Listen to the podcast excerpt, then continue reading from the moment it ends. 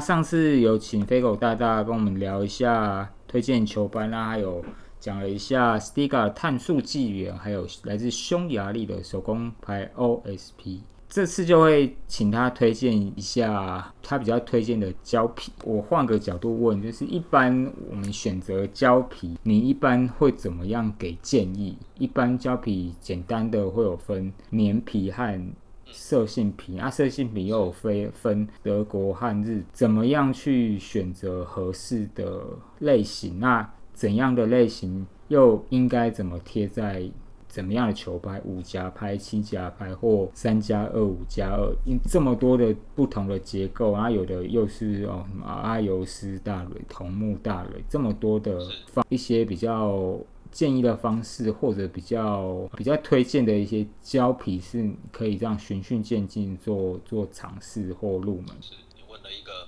很难的问题，耶，范围很广的问题，没关系，你可以。不要回答问题，你按照你自己的、嗯嗯、没关系，就是呃胶皮的选择上基本上、欸、我也可以很不负责任的讲，可以、就是、你爽，对啊，其实对对啊，其实你也可以就是就选，那基本上因为这可能也有一点老派了啦，就是在其实在一二十年前有很多的胶皮是你要自己买海绵跟上胶皮、哦、对、嗯、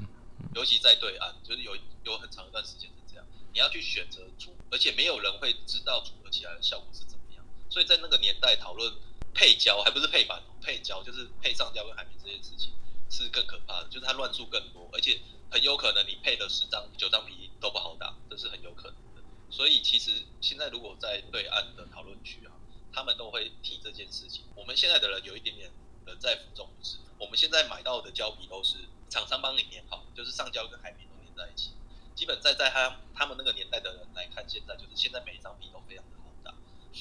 就是没有失败的案例。对，只是说我们已经习惯了这样，变成是说你选择胶皮其实是有一点在选择你自己的喜好这件事情，嗯、跟呃如何搭配你手上的板子，这个上面会比较复杂。绝大部分市场上的胶皮都非常的好打，嗯、只是有可能有一些胶皮它的设定是比较特殊的。它可能比较，比如说有的胶皮就是真的要配他们家的某某几块板子，或者是说这块胶皮有可能是比较偏防守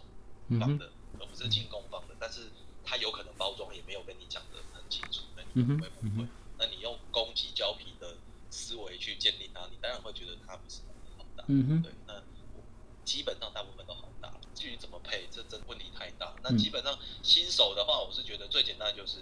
先依照价位来找自己适合。嗯胶皮是蛮重要的，大概是这样。那现在因为有，因为我们台湾的水货也很发达，我们现在有非常多其实是一两百块、两三百块的大陆币，以学球来说，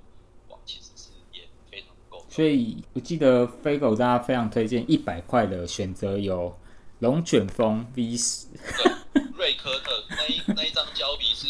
呃瑞科特的龙卷风，不要买到橘色的那个版本哦，那个不没有，我那个叫金风，没有那么好，哦、我打过那个，不要买金风，还好。金风也还算是后来出的，哦，但是也不是说没那么好啦。也许有一些人会觉得他手感比较好，可是就以学球的角度来说，龙卷风 V 五那一块是属于比较稳定的。嗯哼，它的稳定是说，就是它比较适合你可以去学习各种技术。嗯、那你刚刚讲那个金风是。哎，可能刚对某些人或是某些球拍，的确他手感也许会好一点点，可是其实他海绵的支撑有一点点稍显不足。嗯嗯。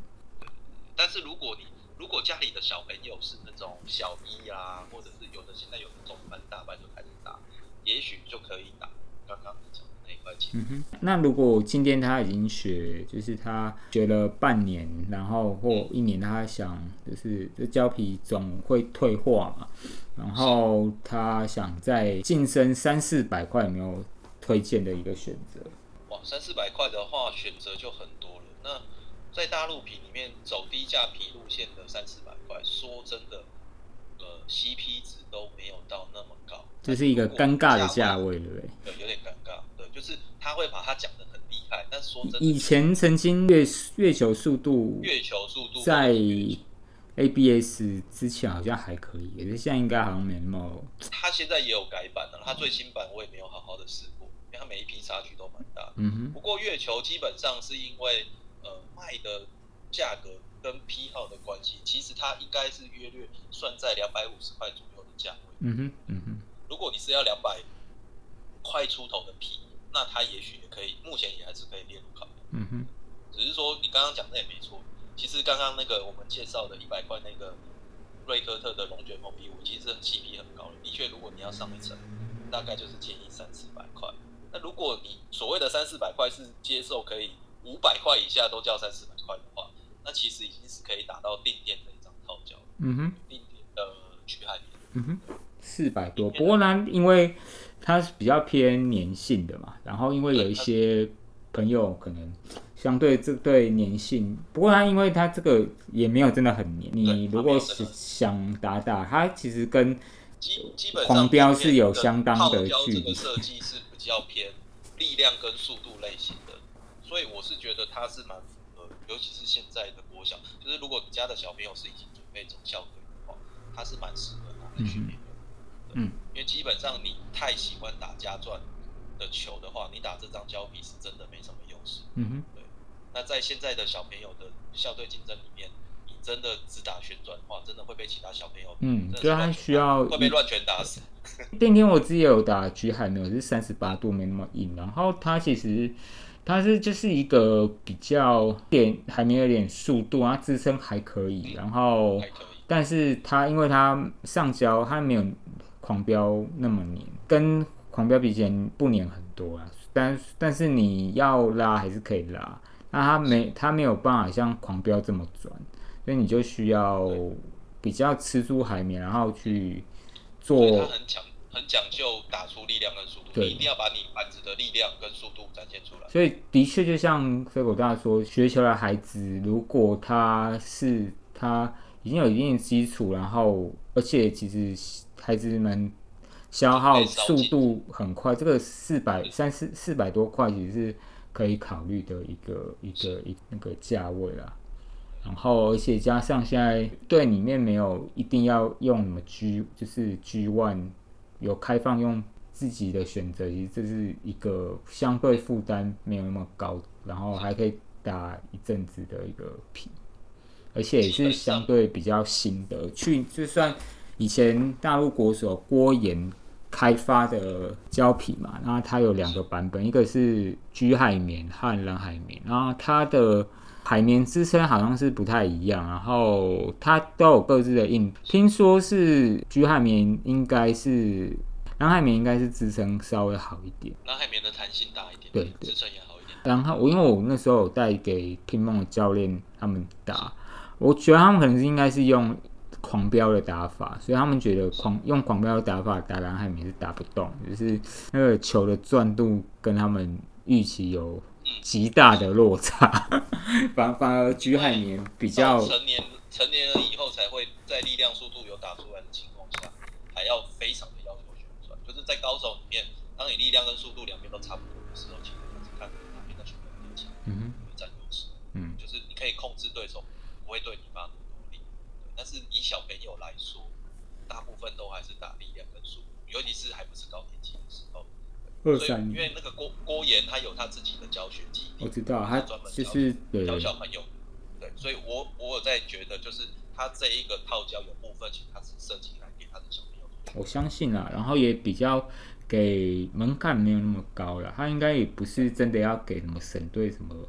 我觉得他设定也蛮聪明的。如果你的小朋友已经成型了，那你就打狂飙啊，对。那我觉得这也是蛮有趣的产品。然后，而且加上包装，它那文字很酷炫，很像武侠，很, 啊、很像武侠小说。对，然后它其实它的胶皮的品质还蛮不错。嗯，它后来也出了郭岩，它也出了呃色性胶皮啊，名称也是很炫炮，叫震海。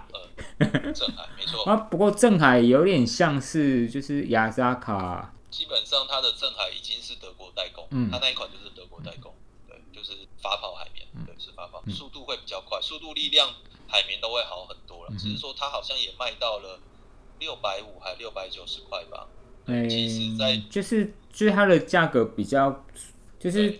就接近它的竞品。大厂里面，其实你已经有很多其他的选择可以选。基本上就是跟大厂的金额很像，就比较。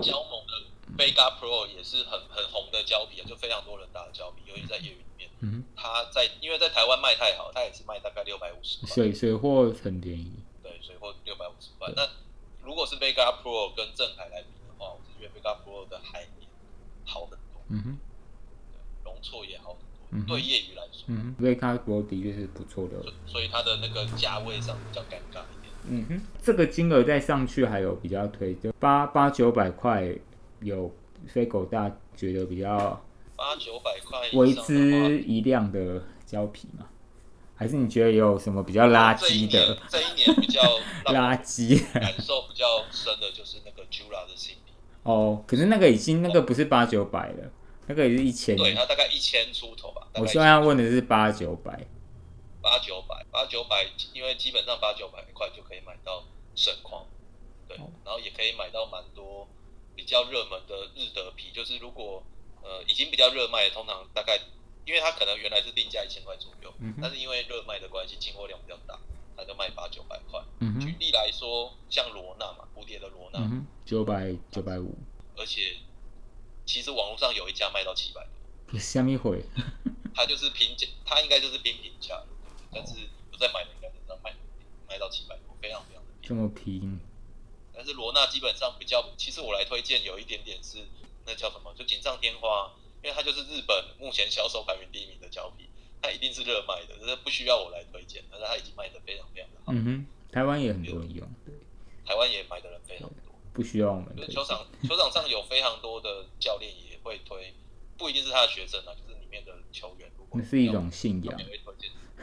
其实说老实话，我没有很，我自己没有很喜欢打这张，但我也会觉得，如果人家问我，我要推荐，它真的是一个很安全的胶皮。它是一个，它很好配板啊。对，它它是一个不太会错。它它就是你你要打到非常高质量，也还好。打很你你说要他觉得非常鸟，就是不好打，就是也蛮困难的。我自己是觉得啦，要打到吼，它的天花板不够用哦，大概至少要校队前段吧，大概要校队前三支，除非你是很强的学校，不然你至少要校队前三支，不然你是很难打到超过它的天花板。嗯，其实对于一般业余来说，它真的已经是不错了啦。对，只是说它，我我自己是认为啦，它的缺点是什么？就是虽然你没有办法每一板都超过它的天花板，但你只要都打到它接近它的天花板，它的耗损量其实是蛮快的。嗯哼。就是你是属于可以打到它的天花板，就是不会超过太多，但是也不会差太少的情况下，有可能它的寿命大概只有一两个月，嗯，那它就会变得有一点点贵。那通常会打到这个程度的人，他就会去买天能机，因为他去打天能机，他有可能可以打个四五个月，就是更久或者其他的选择。对，那以寿命跟 C P 值跟好打度跟质量来说，他换算上去，他就会觉得天能机是比较好。嗯哼。那除了那我会比较推荐给就是新手或是新手进阶。除了罗纳这个价位，还有其他推荐的？八九百块，八九百块这边刚刚推的那个是废话嘛，就是最热销的笔，我们就推一个很冷门的好了。很冷门的就是那个 T S P 的 Super Ventus。哦，好，真的，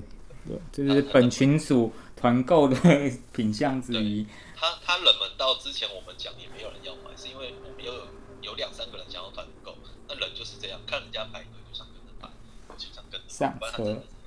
我自己有打，我就觉得哎，欸，真的还蛮不错。我觉得它是一个非常好的扳手皮，我自己是喜欢把它打扳手了。对，它自己都能打啦。它就是很日皮手感的扳手皮，嗯。然后因为台湾的代理商是没有进，所以它应该是 Ventus 系列应该都没有进吧。然后所以只有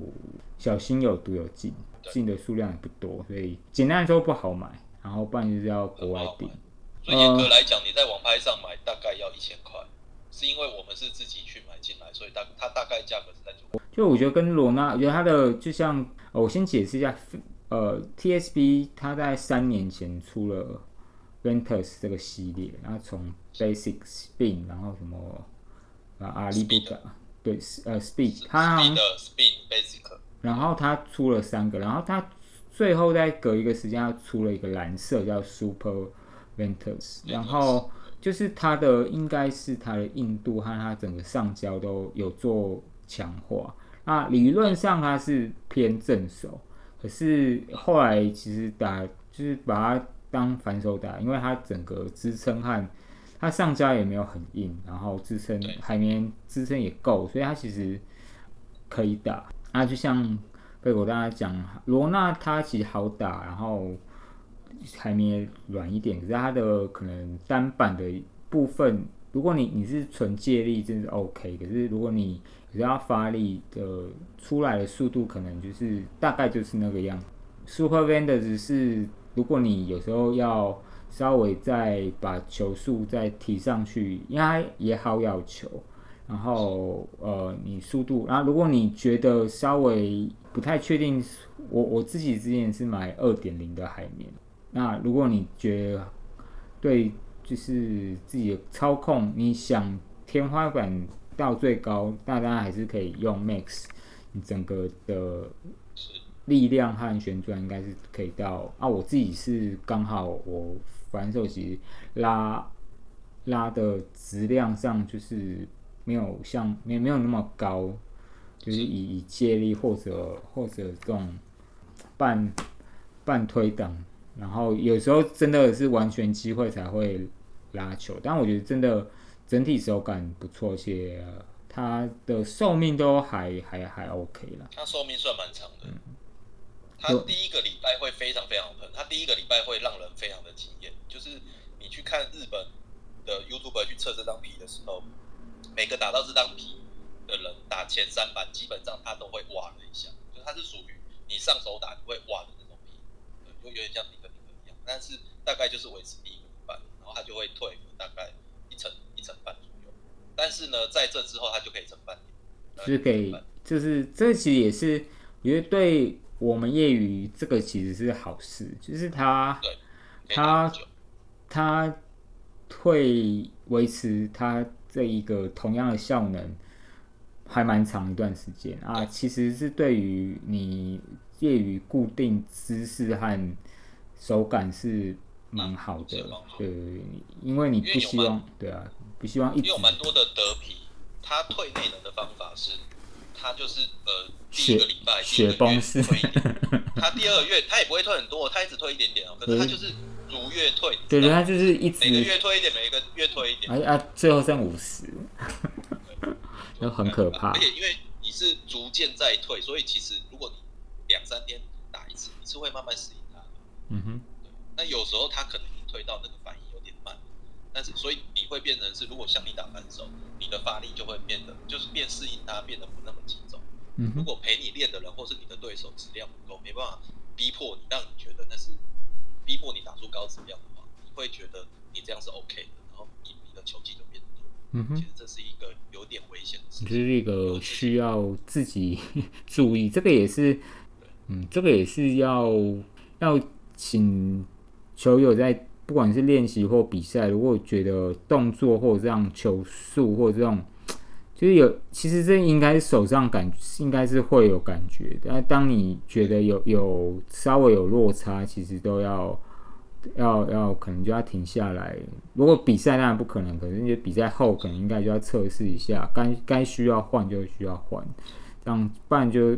就换。你如果还是觉得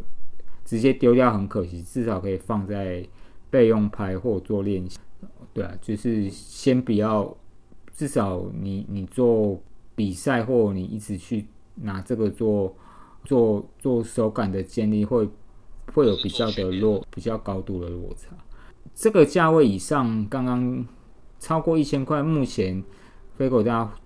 会推荐是 Joola 最呃去年的。A C C 和 A G R 这两张嘛，那可以 A G C 可以请，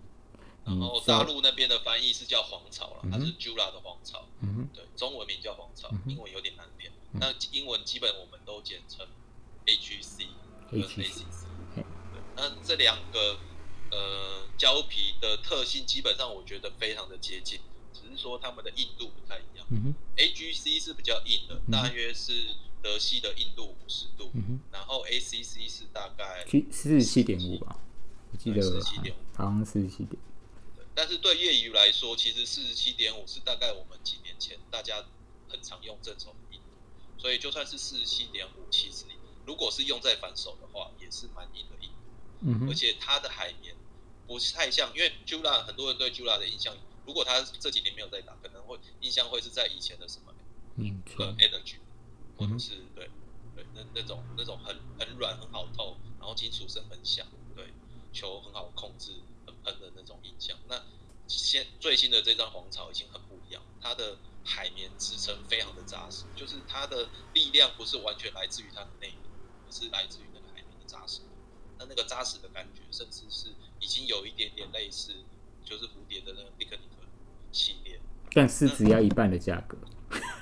对，但是要强调，就跟我们之前聊到那个像蝴蝶皮的这件事情，我我我们只有讲到在海绵的支撑度跟。嗯，因为还有很多是捷径，太多。当然，整体的性能、手感、配比、控制度上面还是有一段落差。但它那个支撑跟传递，除了蝴蝶的 Dignics 以外，目前我好像还没有拿到其他的胶皮有类似皇朝这样的感觉。它的传递非常的直接。对，那呃，所以它有一个好处就是，如果你把它配在纯木拍上的话，你纯木那个虚的感觉会变少。嗯哼。现在很多人打纯木来打现在的新球，会觉得也许正手他还可以靠着他的基本功跟他的法力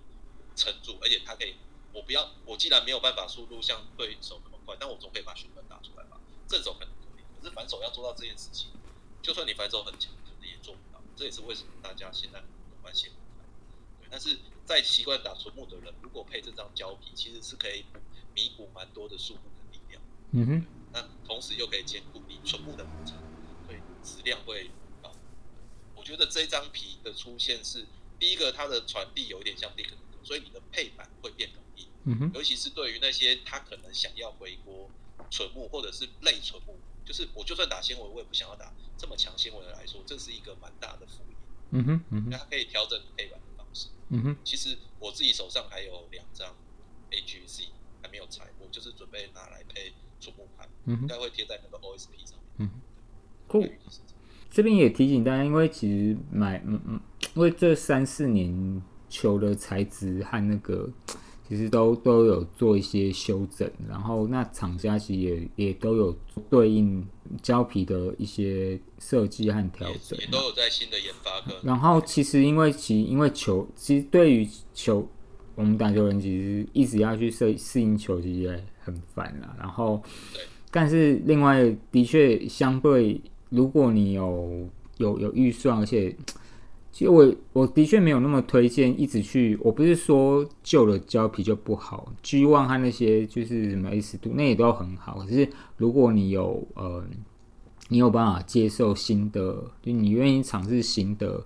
胶皮，像刚才说 Joola 或定天，就是在你的预算，因为每个人就是预算不同，啊打法也不同，就是但是。相对比较新出来的，他们应该都有做一些调教和测试，会相对会你打出来的手上的这种感觉和落差会稍微低一点，不用一直去试，对啊。然后这是我我的看法。那接下来就是脱离这个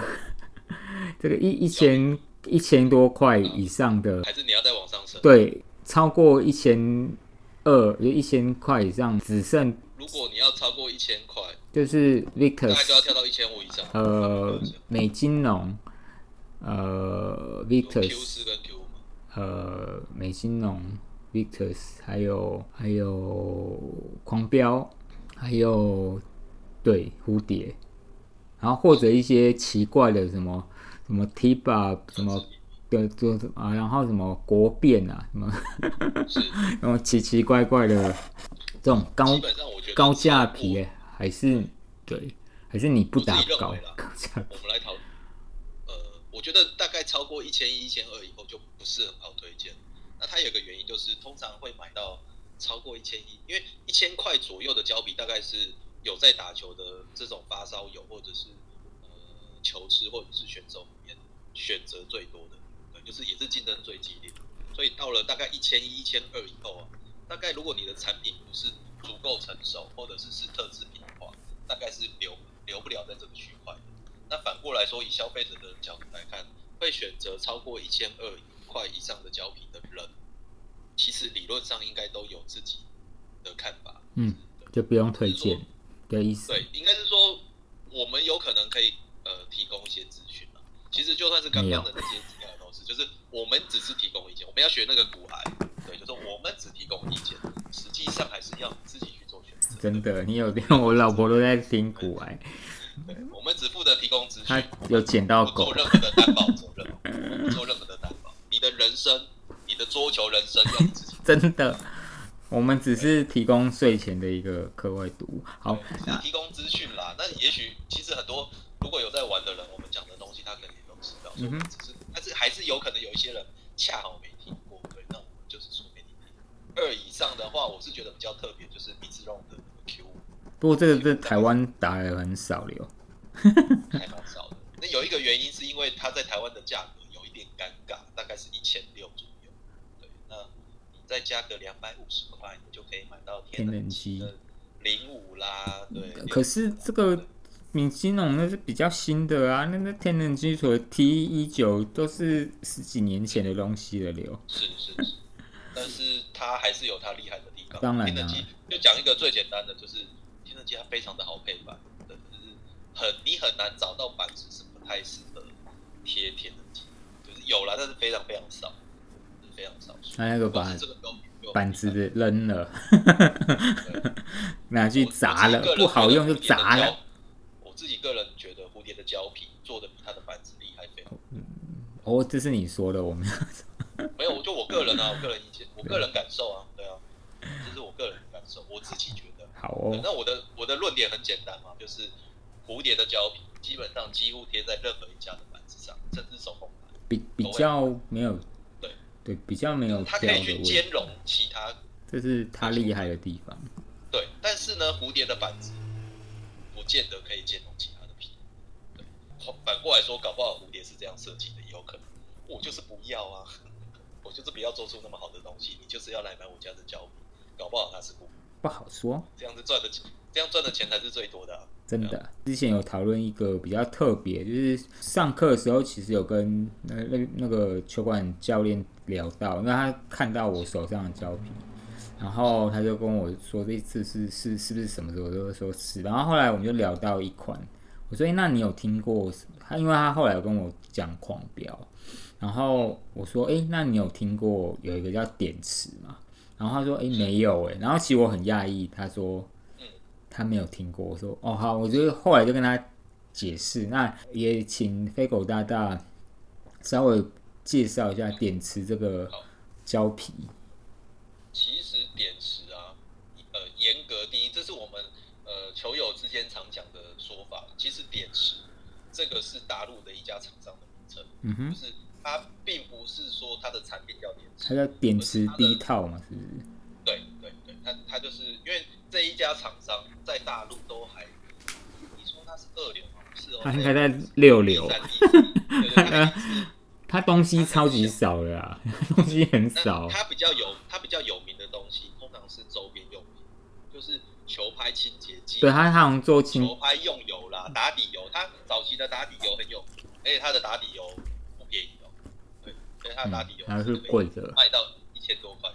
而且在对岸那边是蛮有市场。那卖一些胶水啊什么，它应该是做溶剂是厉害啦，它对它溶剂是厉害，所以它在大陆那边给人家对岸给人家的印象就是它是做这种清洁剂的小厂商，可是因为它也做到有点规模，所以它也跟着人家出一些胶皮，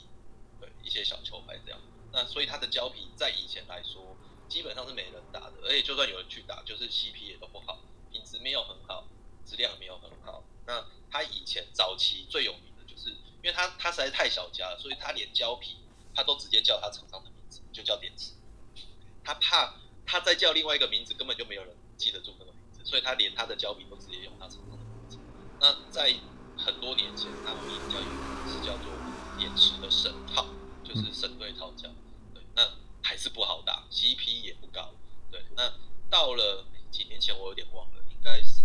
五六七年前吧，还五六年前，他出了一呃，最后出了一个套胶，叫做点池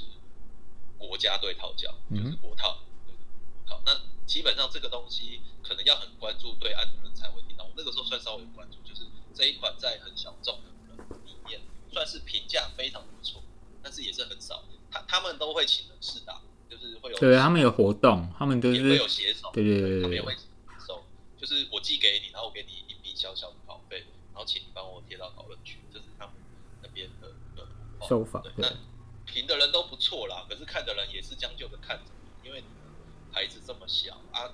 写的人都家境都收一点小钱，所以基本上大家也是看看就好了，没有很红。但是后来因为对岸呃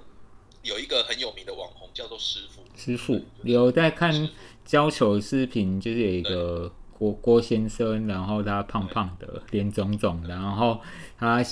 原本是做讨论区，但是呃网入口网站，然后后来有讨论区，也有影片教学，然后。然后现在有卖很多商品，现在是一个，呃，还有他他等于是说跟这个年资合作，嗯哼，然后呃帮他另外包装行销，所以这个时候很多人可能会知道这个套胶是从师傅那边得知的。那师傅那边的呃名称叫做点石低套胶，那它的低就是 speed， 就是速度套胶。对，那他重新包装，重新在他的，因为他等于是他有话语权嘛，他有他的影片，他有他的。在这个地方 push 它这一个套胶，那基本上也还是非常小众。但是那个时候出来的时候，我们就有打。对，那这个低套胶出来的时候，我们试了一下，就是就非常不错。就是它当初出来的时候，大概卖快九百块，八百多块九百，也是不低价，不低。然后它的目标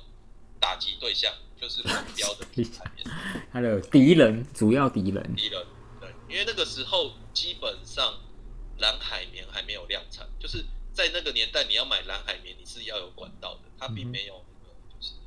呃公开的，我可以让你直接买到，对不对？嗯、那个时候都是局海绵，蓝海绵就代表你一定有特殊的管道才拿得到，算特制品。在那个年代，只要蓝海绵，那个时候蓝海绵不是特制品就是仿钢，所以它就是专打局海绵。我自己个人认为，它跟局海绵比起来，就是它真的是速度，它的力，它的速度真的是比。比较高很多，无限长很多，对，那它也是还它的上胶也算做的蛮不错的，就是有支撑，那有粘性，对，就是可以拿得出质量，对。然后甚至它的面胶的品质，它上胶跟海绵粘合的品质还比狂飙好很多，但是是狂飙的硬伤，它很耐打，它非常非常耐打，对，所以我有一段时间我们就是受不了狂飙耗损太快，我们就会打这张电池。那它现在已经跌到大概六百九十块，嗯哼，算蛮低的。孤鹰有在卖，小弟也有打。那个对我的感想就是，我这种奇怪的拉拉拉球方式可以打出很恶心的球，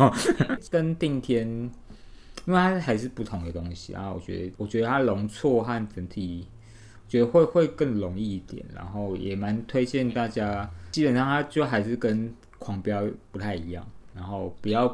不要当狂飙打，但是你没有打过，没有打过。我是觉得说没有打过年套的人，如果你是真的想打狂飙，但是你第一次试你不太习惯的话，但是你还是想打狂飙，但是你需要时间适应它的话，你是可以先试试看这一个套胶，可以先试试看，它会帮助你比较好。如果这个你有办法适应的话，那你大概就有机会适应，嗯，比较好上手。他对这种发力或动作要求没有那么。严苛，对他，他只要不要太夸张，就是你你有吃到，然后有一定的，你的弧线不会掉那么多，旋转也不会一下掉那么快，从日本的皮转过来就是。然后他可以不用灌油就可以打，但如果你要灌也可以了，但是他就是可以。他, 他原版的包装是已经帮你灌过一次了，他的有一个大卖点是这样，只是说有可能假设你现在买，它也有可能是去年半年前就退嘛。所以你拿到的时候已经退了一些，那基本上它不管你还是非常好打的，就是可以啦，我觉得是打得动，算是还不错的选择啦。嗯、那因为以它现在的定价其实是比狂飙还要再便宜一些些，嗯哼，又比较耐打，又比较耐打，嗯、所以我会推荐给想适应狂飙，但是又还不能马上适应的，因为对于业余来说，很多人那个坎长在哪里，就是。我真的很想要打，可是我真的不能接受。我换这张以后，我原本打得赢的对手突然打不赢，这是业余心中的痛。那你换这张有可能不会差很多。嗯，那你适应了，你再去适应狂飙，应该就不会差了。嗯，对，好的，好，今天就是有跟呃飞狗大家聊了不同价位的胶皮，各自我们有聊了几款跟大家做一些分享，然后没有讲到的胶皮不代表他们就不好，也不是讲了就一定好，这是我们主观随意的一些建议，然后就是大家可以参考看看，啊，也可以多爬文自己去找一些，呃，不管是对岸还是台湾有有一些球友跟 P T T 啊或桌盟都有一些人写分享，都可以多多参考。好，那今天非常谢谢飞狗大大的分享，那今天就先这样咯。好，谢谢大家，拜拜，拜拜。